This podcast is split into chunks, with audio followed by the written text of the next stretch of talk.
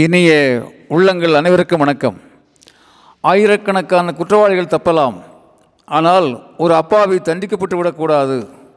Thousand culprits can escape but one innocent should not be punish உலகம் முழுவதும் ஏற்றுக்கொள்ளப்பட்டு நடைமுறைப்படுத்தப்படுகின்ற நீதிமொழி. நண்பர்களே இந்திய சுதந்திர போராட்ட வரலாற்றில் பாலகங்காதர திலகருடைய மகத்தான பணியை நாம் அறிவோம். சுதந்திரம் என்னுடைய பிறப்புரிமை. என்ற முழக்கத்தை முன்வைத்தவர் திலகர். உங்கள் அரசாங்கத்துக்கு பைத்தியம் எடுத்து விட்டதா?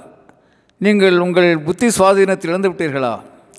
Has your government become mad have you lost all your senses இப்படி ஆங்கில ஏகாதிபத்தியத்தை கேட்டவர் திலகர்.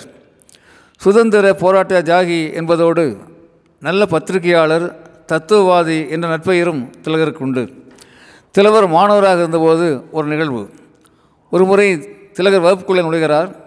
அப்பொழுது சில மாணவர்கள் நிலக்கடலில் சென்றுவிட்டு அதன் தோலை வகுப்பறையிலேயே போட்டிருப்பதை பார்க்கிறார்.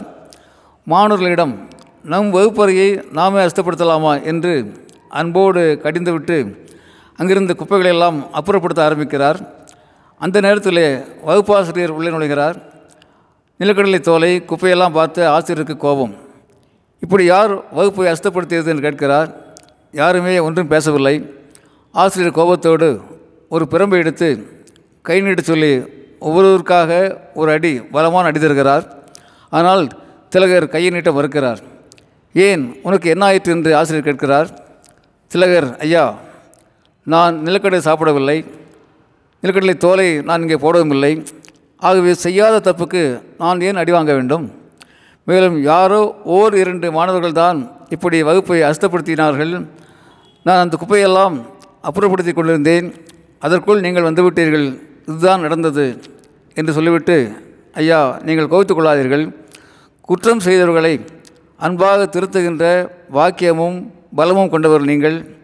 குற்றம் செய்யாத பல மாணவர்களுக்கு ஏன் நீங்கள் தண்டனை வழங்குகின்றீர்கள் என்பது எனக்கு புரியவில்லை என்று பணிவாக தெளிவாக பேசுகின்றார் திலகர்.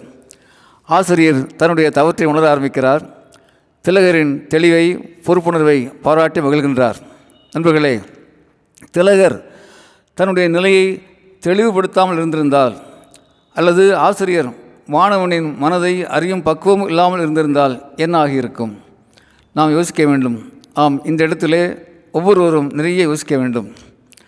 You are guilty until you are proved innocent you are innocent until you are proved guilty என்பார்கள். அதாவது நிரூபிக்கப்படாத வரை உண்மை சரியாக உணரப்படாத வரை குற்றவாளிகள் நிரபராதிகள் என்பதும் நிரபராதிகள் குற்றவாளிகள் என்பதும் இன்றைக்கு வரை நடைமுறையில் இருக்கின்ற முறைகள் தானே? நண்பர்களே நடைமுறை வாழ்க்கையில் நீதி சொல்கின்ற பாக்கியம் பொறுப்பு நமக்கு சாதாரணமாக கிடைக்கும். அப்போதெல்லாம் நடுநிலை தவறாமல் நாம் நிகழ்வுகளை கவனிக்க வேண்டும் புரிந்து கொள்ள வேண்டும் நல்ல தீர்ப்புகளை சொல்ல வேண்டும்.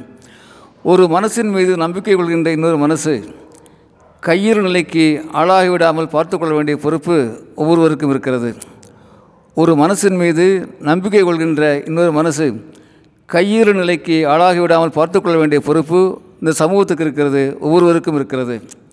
கனம் நீதிபதிகள் என்று கருதப்படுபவர்களால் அப்பாவிகளின் மனம் கனத்துவிடக்கூடாது கனம் நீதிபதிகள் என்று கருதப்படுபவர்களால் அப்பாவிகளின் மனம் கனத்து விடக்கூடாது அவர்களின் கண்களில் கண்ணீர் நதி புறப்பட்டு விடக்கூடாது நீதி நிறைந்து மேதினை இயங்கிட மனிதர்களுக்கு பக்குவமான மனம் தேவை பண்புகள் நிறைந்த படிப்பு தேவை பரிவு கொண்ட பார்வை தேவை.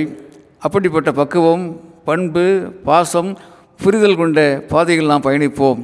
நண்பர்களே நீதி நிறைந்த வாழ்க்கையை நாமும் தான் வாழ்ந்து பார்ப்போமே. ஆம் நீதி நிறைந்த வாழ்க்கையை நாமும் தான் வாழ்ந்து பார்ப்போமே. அன்புடன் அரங்ககோபால் இயக்குனர் சிபிஐஏஎஸ் அகாடமி கோவை.